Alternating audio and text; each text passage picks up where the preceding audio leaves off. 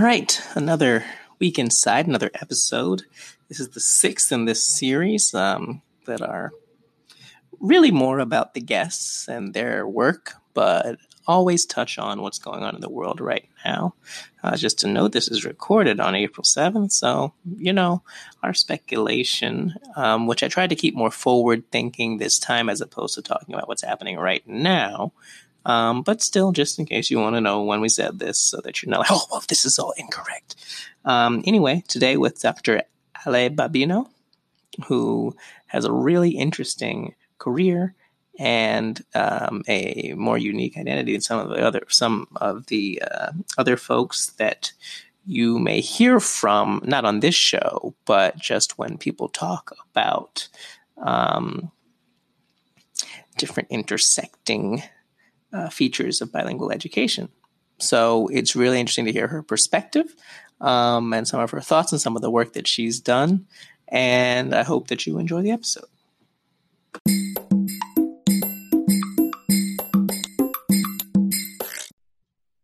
So, welcome back, folks, to Unstandardized English. Once again, another one of these conversations I've been having with interesting people in this, shall we say, interesting time.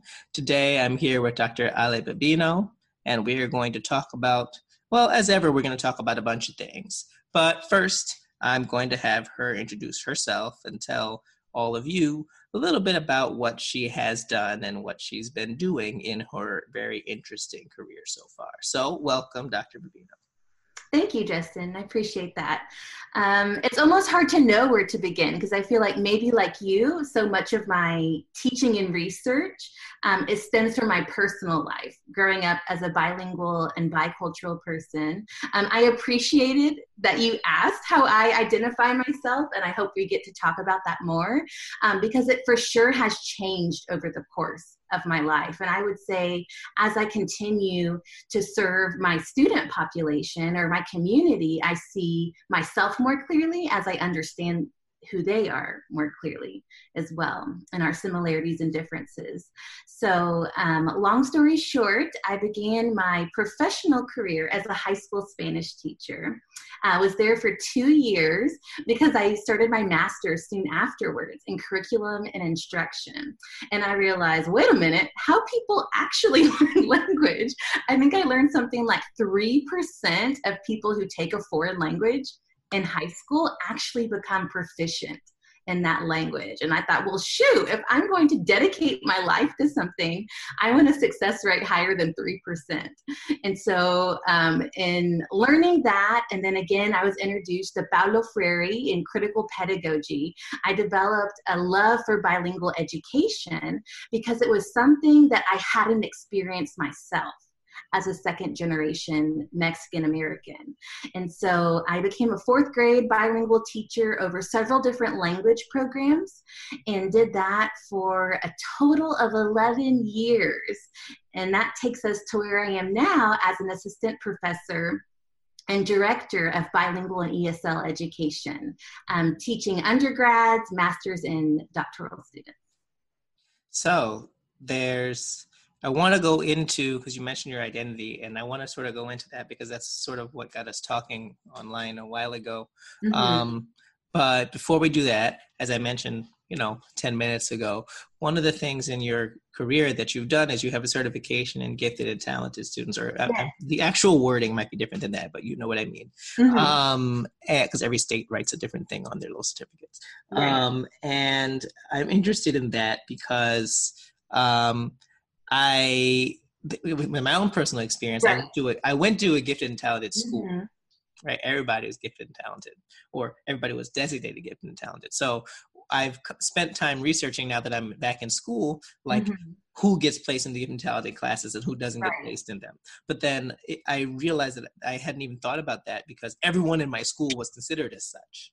So it wasn't like oh well the black kids or the like that that, that just right. wasn't part of it we were all there but then um so the reason i'm saying that is because mm-hmm. um the conversations you must have had when you were first doing gifted and talented work um, before you went into a doctoral program or maybe it was i don't know what the timeline was on which one mm-hmm. was, was first there um, how do you the, the way in which you think about gifted and talented programs or gifted and talented designations or classifications how has that shifted over the years if it has and you know what are some of the things that what are some of your impressions of the way gifted and talented labels are applied um, both in your context and in just in the research that you've done mm-hmm. Definitely. I love those questions. So, first, I would say that much of my experience, like anyone's, is situated um, in the district and school that I was in. So, I feel like to really do those answers justice, I really need to explain um, those nexus in a way. And so um, the district I was a part of um, was led by a dual language program director, as well as a gifted and talented director that wrote a book on serving culturally and linguistically diverse students in gifted programs. So I would say that they were very much progressive in the sense of having um, multiple measures of identifying students in um, more culturally sustaining ways of serving students starting at the elementary level um, and continuing on until middle school and high school. Now, we know the outside social pressures are so hegemonic that it can counter a lot of even good work done at the local level. And so, um, at that exact school that I taught at, it was the largest school in our area, uh, was also the poorest and the oldest and the most um, Latinx. And so I think 80, 98% of our school population was Latinx, um, and about 88% were designated as English learners, and just about 98% were receiving free and reduced lunch. So segregated oh, beyond oh, cool. segregated. Yeah. right. So our entire almost school population was Latinx, many times first generation Mexican American. And so um, I had taught at the school for several years before I was asked to interview for the position. And so I had already seen and experienced that type of community, meaning that I had thought that growing up as second generation that I understood the immigrant experience. I thought I understood, even being a white Mexican American, that I understood a minoritized position. But of course, I quickly saw over the first couple years how um, divergent our experiences were because of how we're differently multiply minoritized right? And so because of the good fortune i would say of our directors that we had um, multiple measures that didn't require require language for students to be identified. And so um, usually there's a battery of assessments some that look for um, mathematical gifting, um, linguistic gifting, so that could be English or Spanish for our population, but also nonverbal. And so, um, what I found was not only did we need multiple measures, but we needed different criteria, meaning um, dif- different thresholds because of what um, we found through our practice and research that our cognitive abilities now there may be some disagreement, of course, across the field. But our cognitive abilities abilities aren't just innate, but they can be um, further developed. So you might be familiar with growth mindset. Yeah. Popularized by um, Carol Dweck out of Stanford, and of course has been taken up um, to varying degrees, I would argue, across the nation. And so that suggests that our cognitive abilities are far more flexible and um, able to grow than we previously thought maybe 20 30 years ago.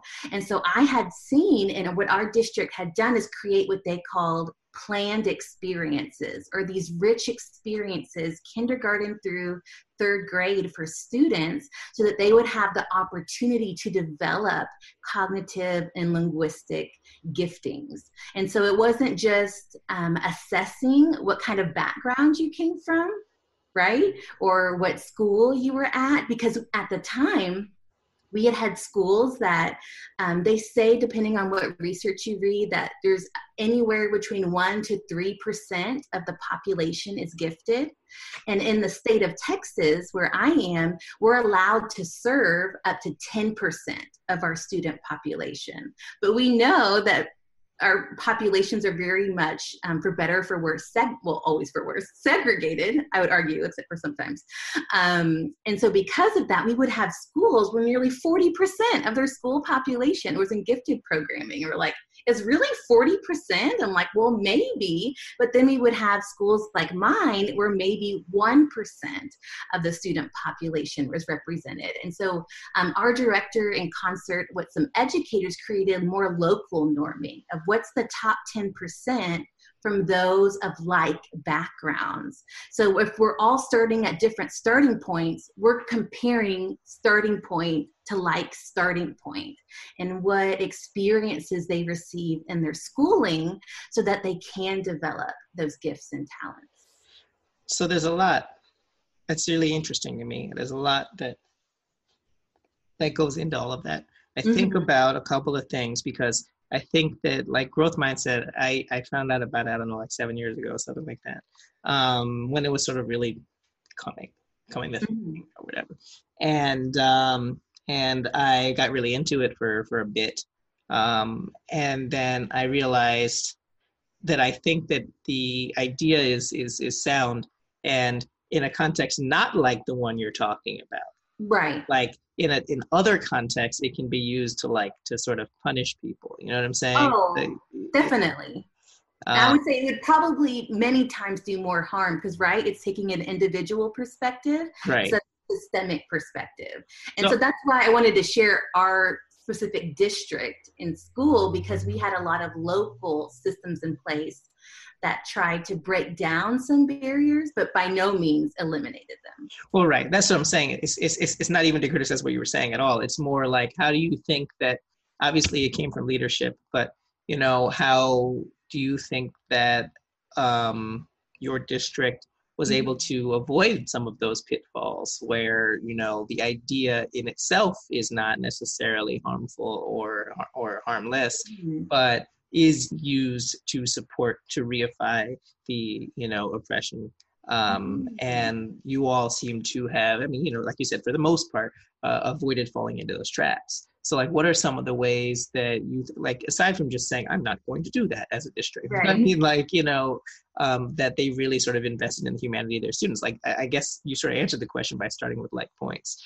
um, but still it's i think it's an interesting question because a lot of places will just they'll, they'll hear like well, i found you know the solutionitis or whatever it is right. um, you know yeah. like oh i found the solution yeah, you you don't have growth mindset that's why you failed um, you know it's it's it's mm-hmm.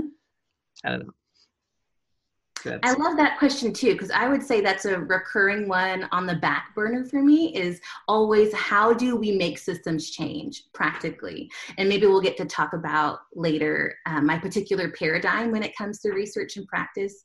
Um, my colleague and I like to say that we're critically pragmatic, and those tend to be two separate paradigms, but we describe in our upcoming book how they're very much um, related. So, in relation to this particular question, um, over a couple programmatic studies because I really like to look at systems um, when I look at the phenomenon of bilingualism and biliteracy in schools. I would say that there's a collective agency at the leadership level. And so, what I mean by that is it wasn't just the dual language director it was also the GT director. And they collectively um, galvanized their agency to make change at the system level. But then they also had to have coalitions, if I can say that, um, with those that are on the ground, with grassroots movement. And so that might be other minoritized teachers. For us, it was so much of our lived experience, right? Um, I had seen over the course of my life, and then at that time, over years of teaching, um, that people are capable everyone you hear that in education right? That we believe everyone can learn. But we all have a different starting point. Not only i would argue internally with our cognitive abilities but also externally as they're able to interact and potentially grow with our context. And so um, i would say taken together between that collective agency with the leadership and then with the educators that's how we were able to um, I would say usurp the um, status quo, right? Of just the same kids being identified over and over and the same being excluded from gifted programs. So I want to ask you specifically, you mentioned you, brought it up and I, I, was curious about it. So we'll get to your lens. Like that's next.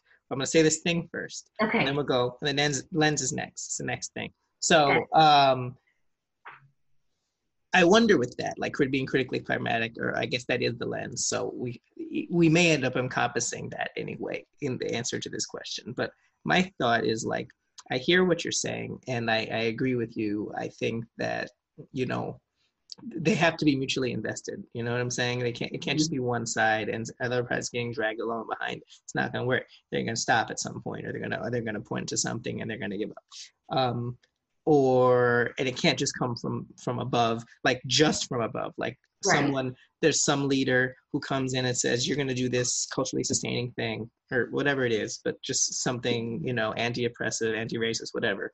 Because if the people who are actually in the classroom don't buy in well it's not going to work right?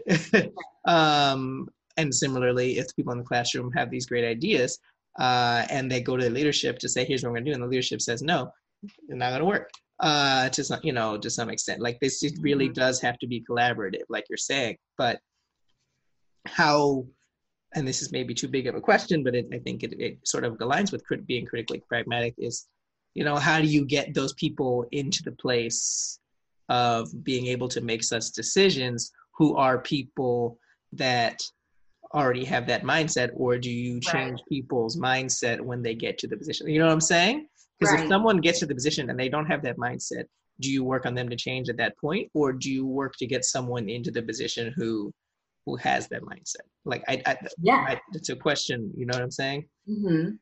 It's kind of a chicken yeah. or the egg thing, but yes, and I would say both, um, because as school leaders, you have who you have when you're starting, and that all has collaborative impact on our students. And so the good for good and for ill, right? And so we train our current people to become more culturally sustaining and anti-racist, but then we also want to choose or interview and have join our team those that are already that way and um, have them through peer um, teaching and peer planning be able to share those perspectives. Um, of course, that takes time. I think the educational leadership literature says something like three to five years to see that kind of change. But then what happens? People leave. Oh, yeah. And I think especially in high poverty schools that are often positioned as at risk, like our um, turnover was cataclysmic. We had a staff of about 10, at any time, about 100 people. Every year, we would have anywhere between 15 and 30 people leave. And so, in the nine years I was at this particular campus, we were having the same professional developments for the entire nine years I was there. We were always starting at ground zero because we had a new team to um, to train and to um, learn how to collaborate with one another. And so I just feel like all of these systems are just too heavy and too burdensome to really be able to be used in a way collectively that could actually lead our students forward at this one particular school because um, every time we would approach state standards for what's considered adequate yearly progress, they would change the um, the finish line. And then another three to five years, you would almost get there, and then they would change the finish line. And so in my work, I saw not only students being systematically dehumanized, but also their teachers of just like failure, failure, failure. That you're doing everything in your power as an individual person, and it's not enough, which has really led me to be so passionate about school systems and how they work in concert or against um, social factors as well. So I think about, so I, am in school, um, as you know, but just to, whatever. Um, and uh, I'm not a K 12 teacher. Um, not, I, the only time I taught K 12 was when I taught overseas in Korea. Mm-hmm. Um, I taught high school. Then I came home and I didn't know what to do with myself. So I kept teaching English. And then I decided, okay, I don't know what I'm doing. So I'm going to get a master's degree. Mm-hmm. Um, I was like, I, I'm, I'm not, I don't know, I don't know how to do this. Uh, so I got a master's degree. And then, but the way that the, the my, both my experience thus far and also just where the jobs were in New York, I, right. I, wanted to work with adults and also because there's a lot of people who need to teach adults, like people that want to learn language. So, um, you know, they deserve to have the best teachers just like anybody else. Mm-hmm. Um, and I just sort of became committed to like you know a lot of people leave that field to do some to do something else to leave the adult education world to do something else. Um, and i can you know i stayed committed to that. But all that i'm saying is that now that i'm back in school almost all of my my classmates are k-12 teachers. So i hear mm-hmm. these stories from them and i'm just like ah, i feel like i'm not legitimate. But um, because it's just like that sort of thing. Like i read the research about how there are actually you know people think that public school teachers are doing a bad job but a lot of the time it's just because they leave. Um, and you know the, some of the most difficult stuff is simply being a new teacher who doesn't know they don't have the experience and a lot of the the, the learning loss or whatever is because the teacher who has the capability of becoming excellent. Is just new. They're just new. And then the school has spent all their time retraining people uh, and they're just like you, you know the school might think okay this new group of people is going to be the most amazing group of people. But if you've been through nine groups of people mm-hmm. are you mm-hmm. really going to put the same effort in to the 10th group of people and you you know it's, you've been doing this like not you but one has been doing this like 20 years you're just like yeah you'll be gone next year so whatever. Um, and that's a problem. Um, right and you know there's a whole lot of reasons for that problem but i think it's like it is a people you know we talked a moment ago about the individualizing of problems. Um, and it's like there is a way to look at the individuals involved to identify problems because like the the group of individuals leaving is a problem, but the problem isn't the individuals themselves most of the time. Mm-hmm. You, see, you see what I'm saying in terms of the oh, way I'm trying to frame that. I, mean, I know you get it, but I'm I'm just trying to frame it like you, th- there is no systems without individuals but right. the problem isn't this one teacher is bad like there's right mm-hmm. so um like because that's a really systematic issue of the, the teacher turnover um and the fact that you know things still have to happen while people are being replaced Right. Um, and then there's also, I'm sure the teachers who are on their way out aren't teaching necessarily as well as they could be teaching. So it's like it's like a congressman who's you know those their their term is two years well okay they probably have three or four months before they have to start fundraising again or mm-hmm. run, running for the next term and so they're just right. like you know um anyway so you talked so now that i've said a lot around around in a big circle so can you describe in your words the way that you see critical pragmatism or is it critically pragmatic Either one. Yeah. Yes. Okay. Um, and there's lots of different ways. And again, um, we'll really detail it in our book coming out at the end of the year. But first, I would say, but by saying we're critically pragmatic, we're not saying that to be critical, you can't be pragmatic there's so many critical scholars that I highly regard, and I know they. I'm sure you follow them on Twitter as well, um, and they often cite that people say that they're not pragmatic enough or they're not practical enough. And so I don't mean to say that critical scholars can't be pragmatic in the same way that pragmatic scholars can't be critical.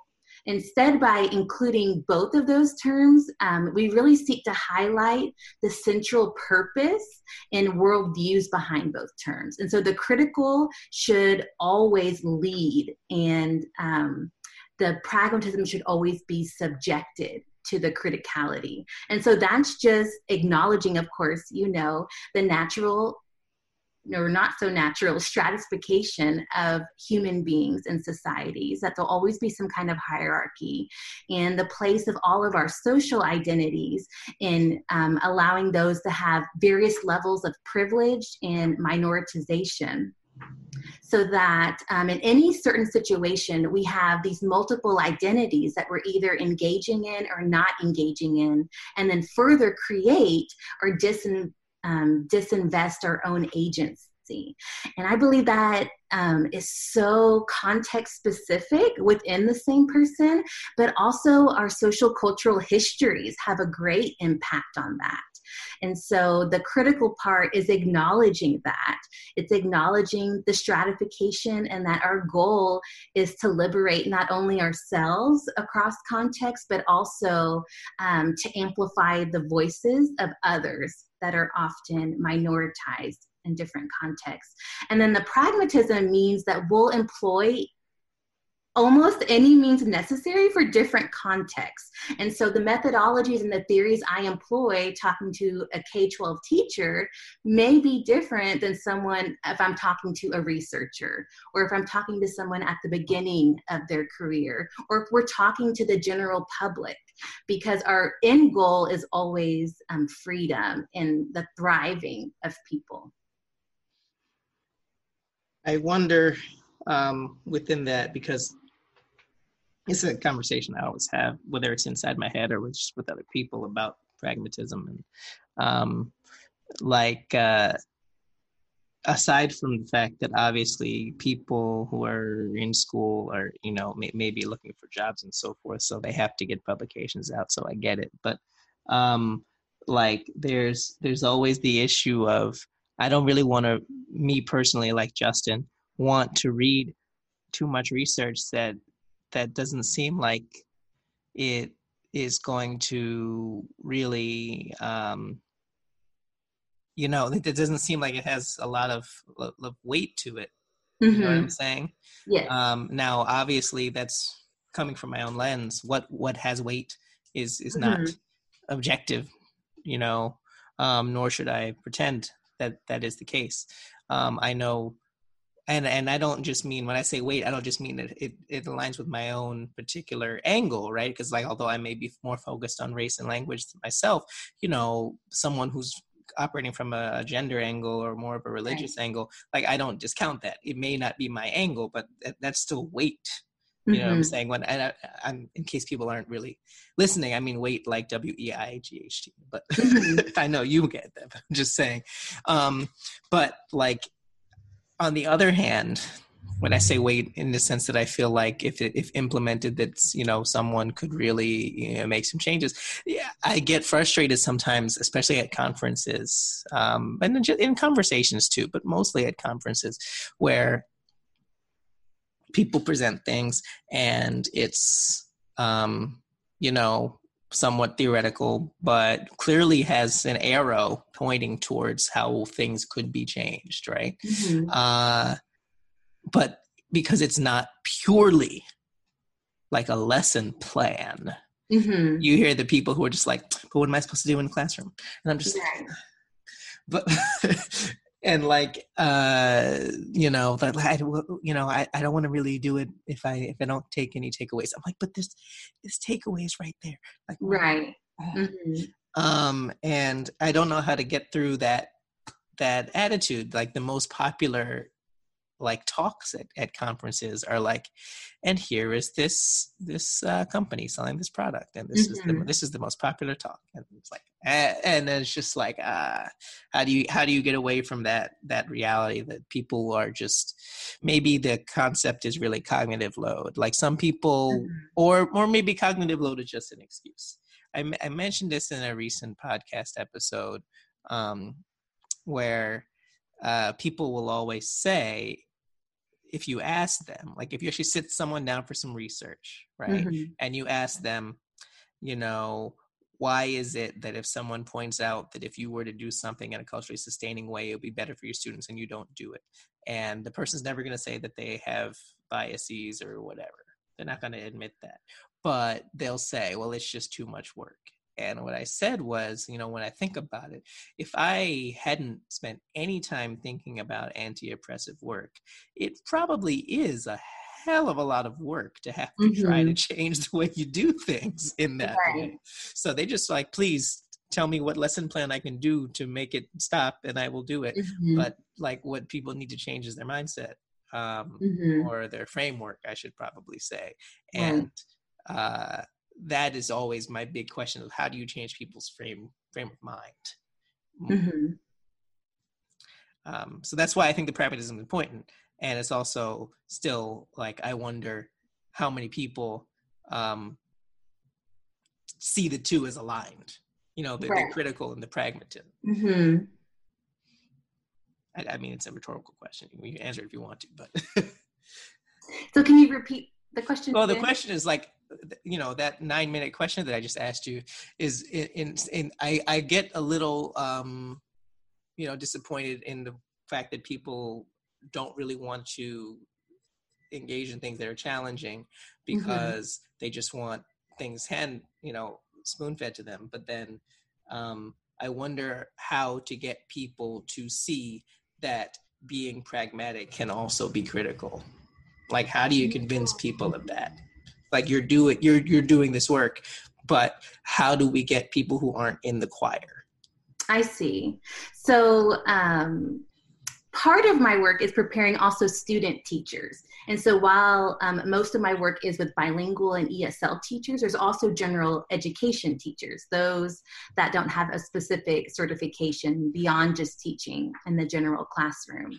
And so what we do in our seminars, and so they're in the classroom a certain amount of days a week, and then they come to seminar, is that we have a series of sessions, and I don't mean to say that this is the magic bullet that this is what we're doing.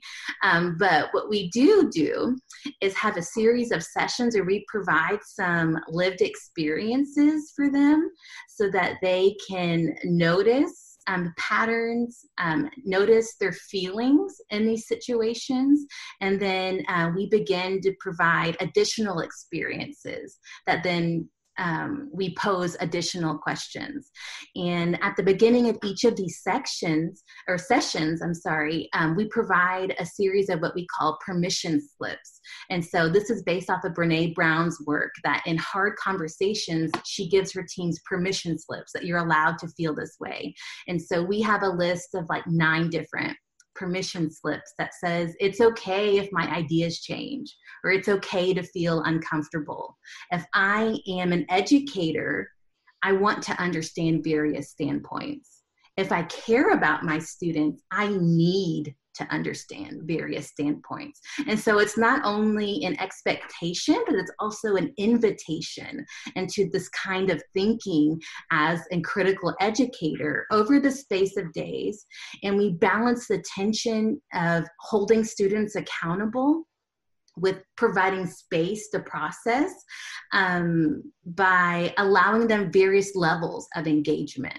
And so that can mean listening sometimes, but not just listening all the time.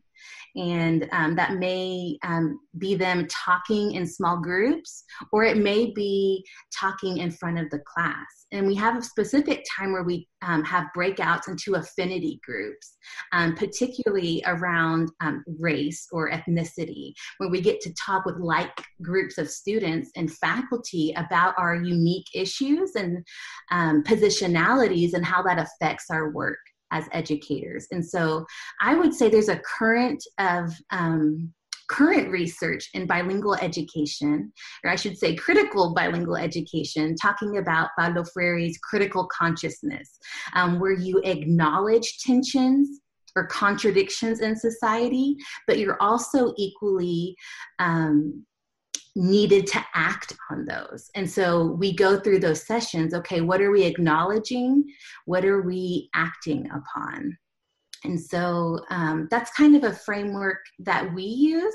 And I would say, in general, um, is managing those tensions of okay, your ideas need to change right now because they're seriously harmful for students, in providing people with some time some kind of humane process to do that and i admit that with my own positionality that's very complicated and so we make sure that we have whatever's represented in our classroom represented in our faculty. And so that means gender, that means race, ethnicity, languages, citizen status, um, to be able to reflect those realities. So, do you get because you talk about that you just said some of the students have harmful ideas. Do you get a lot of pushback in these sessions, especially from the general education teachers, or do you even get pushback from like an ESL teacher because mm-hmm. there's no particular reason why they wouldn't have harmful ideas? Not to my face. Yeah.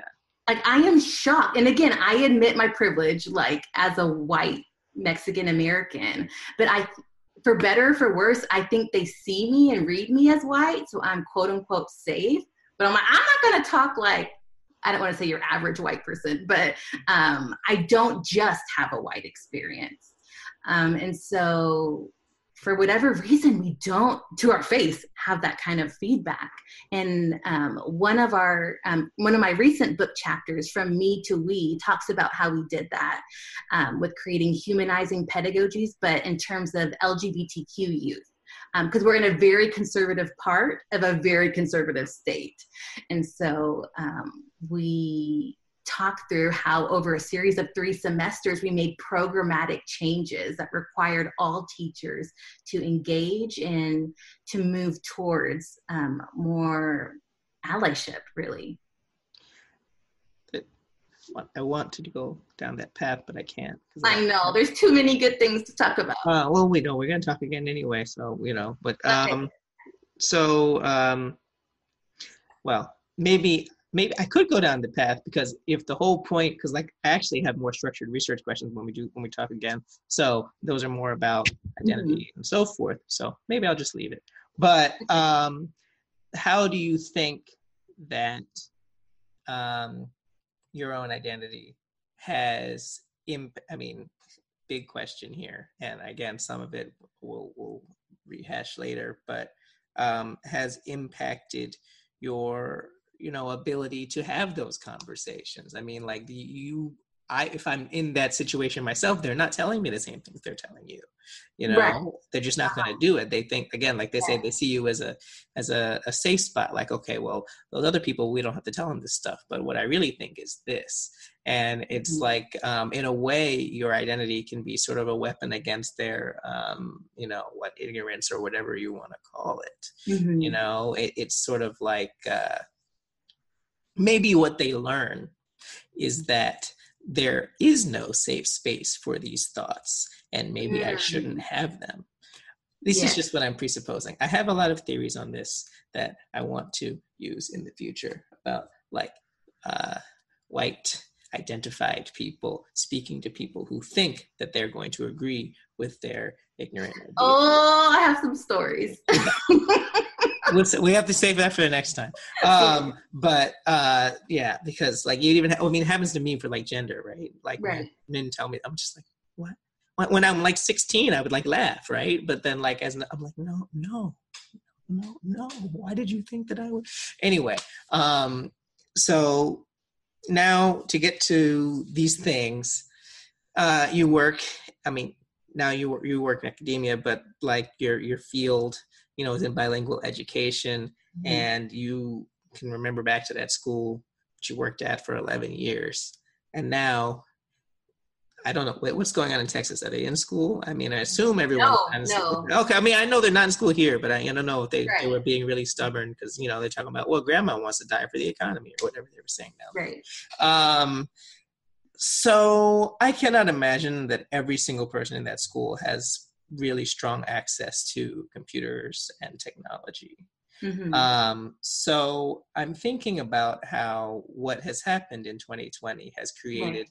an entire world of students with interrupted formal education, mm-hmm. even if they don't want to call it that.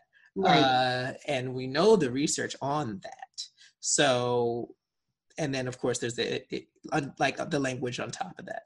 So, mm-hmm. like ha- you don't work there anymore, but um, the I mean, I guess what do you think? You know, like what do you think we're going to have? We're going to we don't, know anything yet, but what we're going to have seen when we start to be able to gain information about all of these students at schools like that when I don't know in the fall or whenever people are back where they're going to be. Mm-hmm.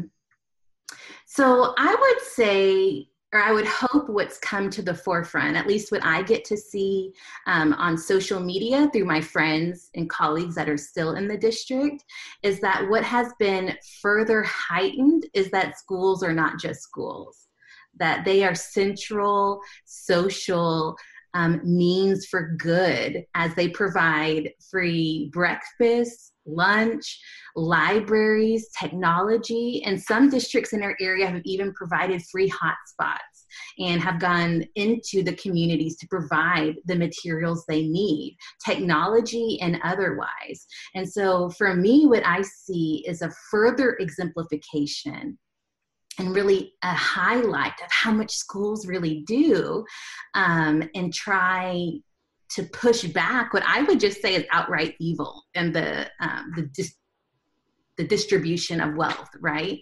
Um, and so for me, as horrible as inequity is, I see so much good that can happen at schools. Um, of course, at the very same time, I realize they're not ameliorating everything, right? Um, there's still students and families that are hard hit and falling through the cracks, but I see so much incredible social good um, that my colleagues get to do. And so um, I would say one of one of the most frustrating things as a critical educator is the deprofessionalization of educators in the public. And so, if anything, I feel like this again further um, entrenches how much we really do. Uh, I I was reading a book, um, The History of Disability in the United States, uh, for my class on disability. And one of the things I noticed, I actually talk about this in one of the episodes that hasn't come out yet, um, is that in the colonial period, uh, they're mentioning how disability is treated. And there's like, here was a man who, like, if it was today, we would have a diagnosis for him. But mm-hmm. basically, he, you know, he was schizophrenic or something, and he had heard voices, talk to himself, something. Um, it's not to dismiss him. I'm just saying those were the symptoms. And right. you know, so they like put him in a room and gave him some food.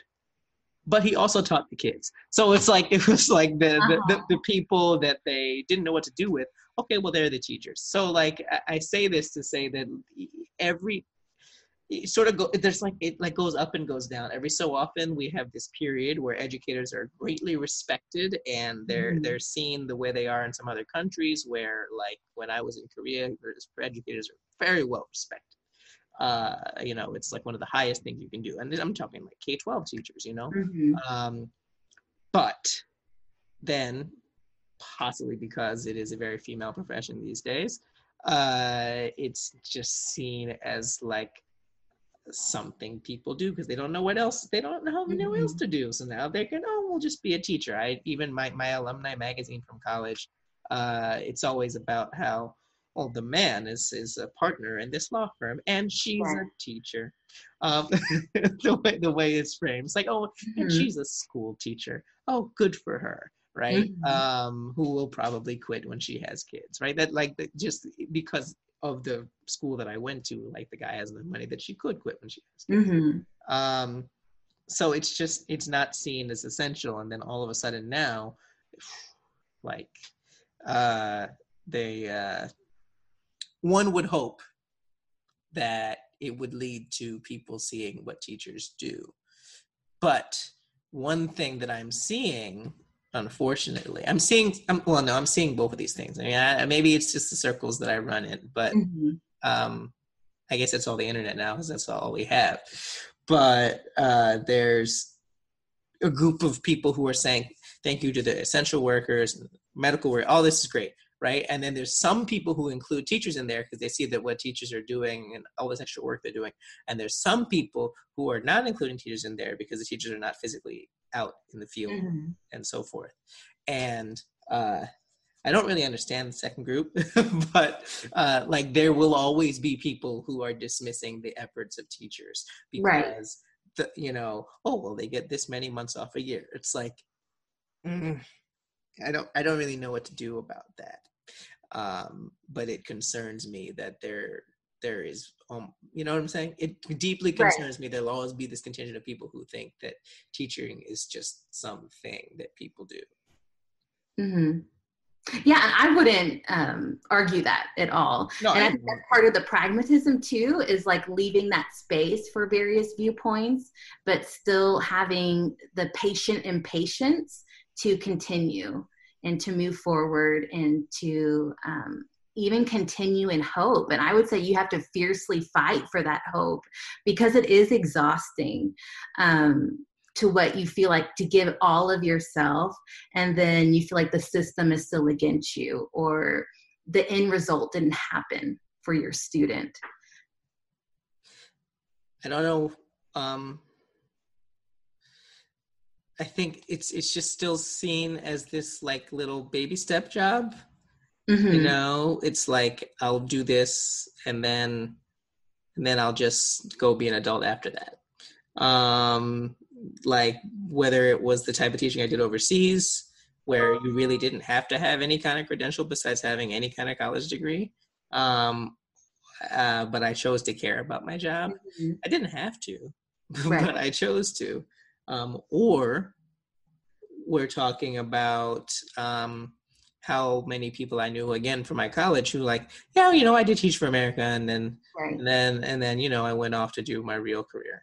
Mm. Um, and it's just like uh, I'm not sure that, and these are just people who are just like you know like teaching is just something you can do because you're smart like that's all you mm-hmm. need is to be smart and therefore or acad- sorry academically you know right uh, gifted and therefore you can be a teacher it's like well it doesn't hurt like it's i'm not going to say it's bad right it's not the same skill at all mm-hmm.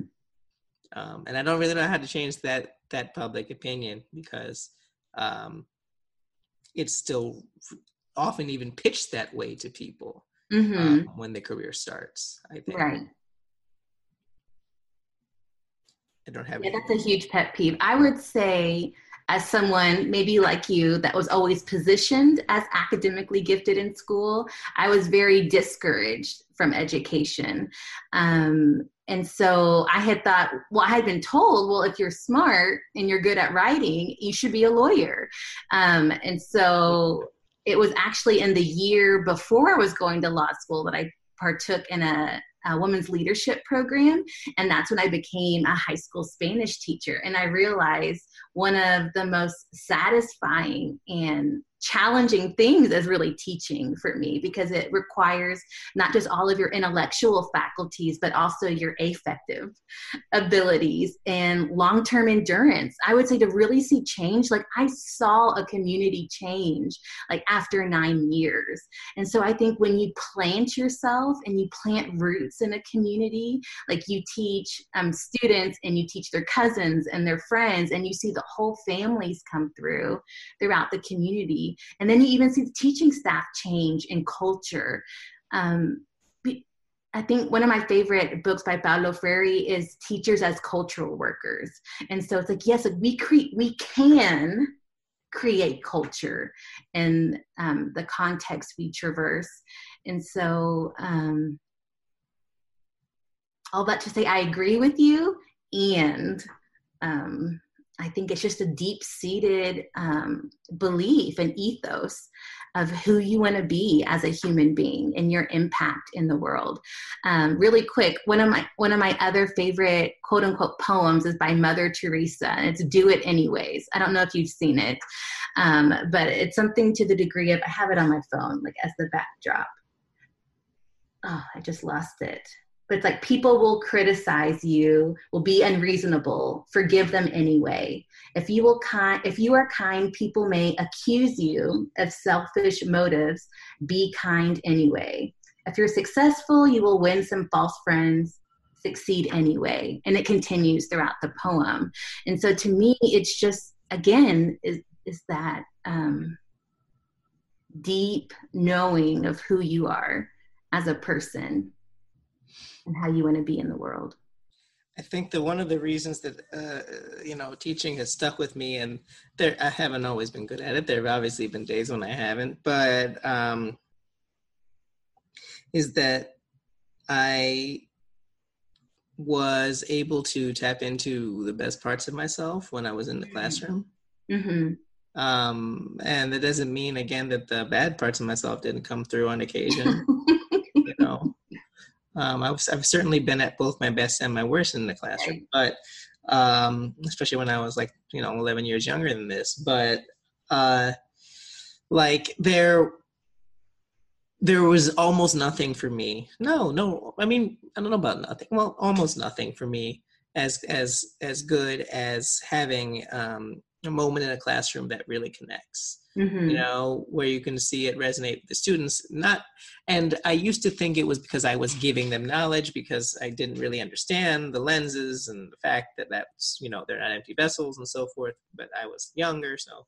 Um, but when you know whatever the thing I retweeted earlier today about the just, just two kind of teachers is ones that that um, show you how smart they are, and there's other types mm-hmm. that show you how smart the students are, right? And uh, I think that anything that is a deficit mindset, which is still like the prevailing mindset in education, not just here, but you know, just in education in general. Um, uh, whereas like an asset-based mindset or strengths-based, whatever you want to call it, um, anything that really just sees that a, every student um, has the capacity to be really transcendent and you know the educator can work towards finding their way to having that be expressed um, and i think that that's really important and i think that too much of education I think a lot of it is corporate influence. A lot of it is, you know, the accountability movement. A lot of it is that what's taken a lot of the, you know, they, they've taken the ability to be great out of it, and then they say, "Look at them; they're not very good at it. What's wrong mm-hmm. with them?" Um, I mean, this is this is very intentional. Um, so, you know, I don't know. I'm worried because I think one of the things I'm worried about after all this is they'll try to say, well, look at what you were able to do at home. So we don't have to support you in the classroom, in the mm. building as much as we need, you know, as much as they need to, especially in higher ed. Like this, you know, I'm I'm I'm, I'm concerned about that mm-hmm. um, because there are people sitting around watching this, thinking about how they can profit off of it. Mm-hmm and the people who they're already profiting off of it in some ways. So right. um, I'm concerned. Let's put it that way. Yes, and I would say you're not unfounded in that. Yeah. Um, so you know, uh, to sort of tie off the knot here, I always say that on the show. I don't know why, um, but I really think that um, bilingual education and the way that um, a lot of people in vulnerable communities are really going to have a lot of trouble, um, not just not being uh, having access to lessons, but also the full community of school as we right. were talking about, mm-hmm. um, is really what's what's being ignored. I, I, don't know what article I was reading recently that said that people assume that um, all these kids just don't like school. It's like, well, a lot of the time they don't like individual teachers who aren't very mm-hmm. nice to them, um, mm-hmm. but they love being in the school around their right. friends, and they don't have that, and that's the part that I think is ignored, you know. Um, and when people say people are going to look at results to between like let's say 2019 and 2021 testing right mm-hmm. um, and not that i think testing is all that about but they're going to look at it so i'm right. just like they're going to look at it right. um, and if there is a, a noticeable you know decline from 19 to 21 they're going to say it's because of a certain type of instruction that was missing mm-hmm. but mm-hmm. they're going to ignore the community aspect of the schooling Right. Like that's going to be a huge part of why they struggled. And it's not, you know, it's going to call, it's going to come to critical pragmatists to bring that to the fore when that, because that conversation is going to happen. You know it's right. going to happen. Mm-hmm. So it's up to you all to do it. And I have faith that you all will be able to do so. Well, thank you. Yeah, just to, as you say, tie off the knot about the community aspect of school. Um, I remember, I'll never forget this, um, how much our school community meant and means to our students. That on the last day of school, we would always do a parade for, to say goodbye to the fifth graders going into sixth grade, because again, I taught in elementary school. And every year that I was there, kids would be bawling on the last day of school. And you think, why are these kids crying? And it's because they're going to miss school. that they love their teachers and they love their friends, and school is a safe place for them here, um, even with all of its imperfections. And that's how life giving um, the school environment was for them, and that's how much it meant to them. That they lines and lines. We have about a thousand students, um, elementary school students at our school, be bawling going to the bus line. And so, all that to say is that's what I not like the crying, but that's what I love about education is the power to not only harness the mind, but also the heart and our actions for good um, together.